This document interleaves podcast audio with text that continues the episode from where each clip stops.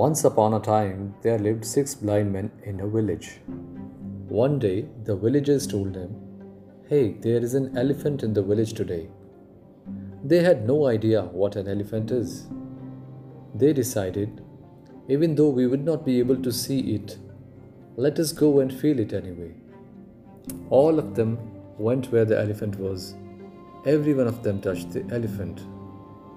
Hey, the elephant is a pillar, said the first man who touched his leg. Oh no, it is like a rope, said the second man who touched the tail. Oh no, it is like a thick branch of a tree, said the third man who touched the trunk of the elephant. It is like a big hand fan, said the fourth man who touched the ear of the elephant.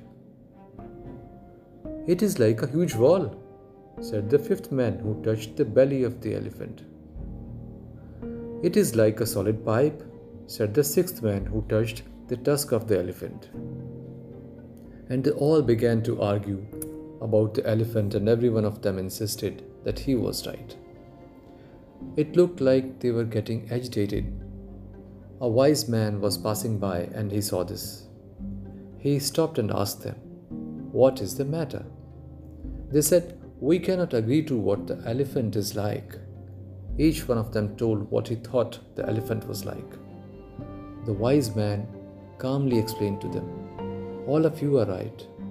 The reason every one of you is telling it differently because each one of you touched the different part of the elephant.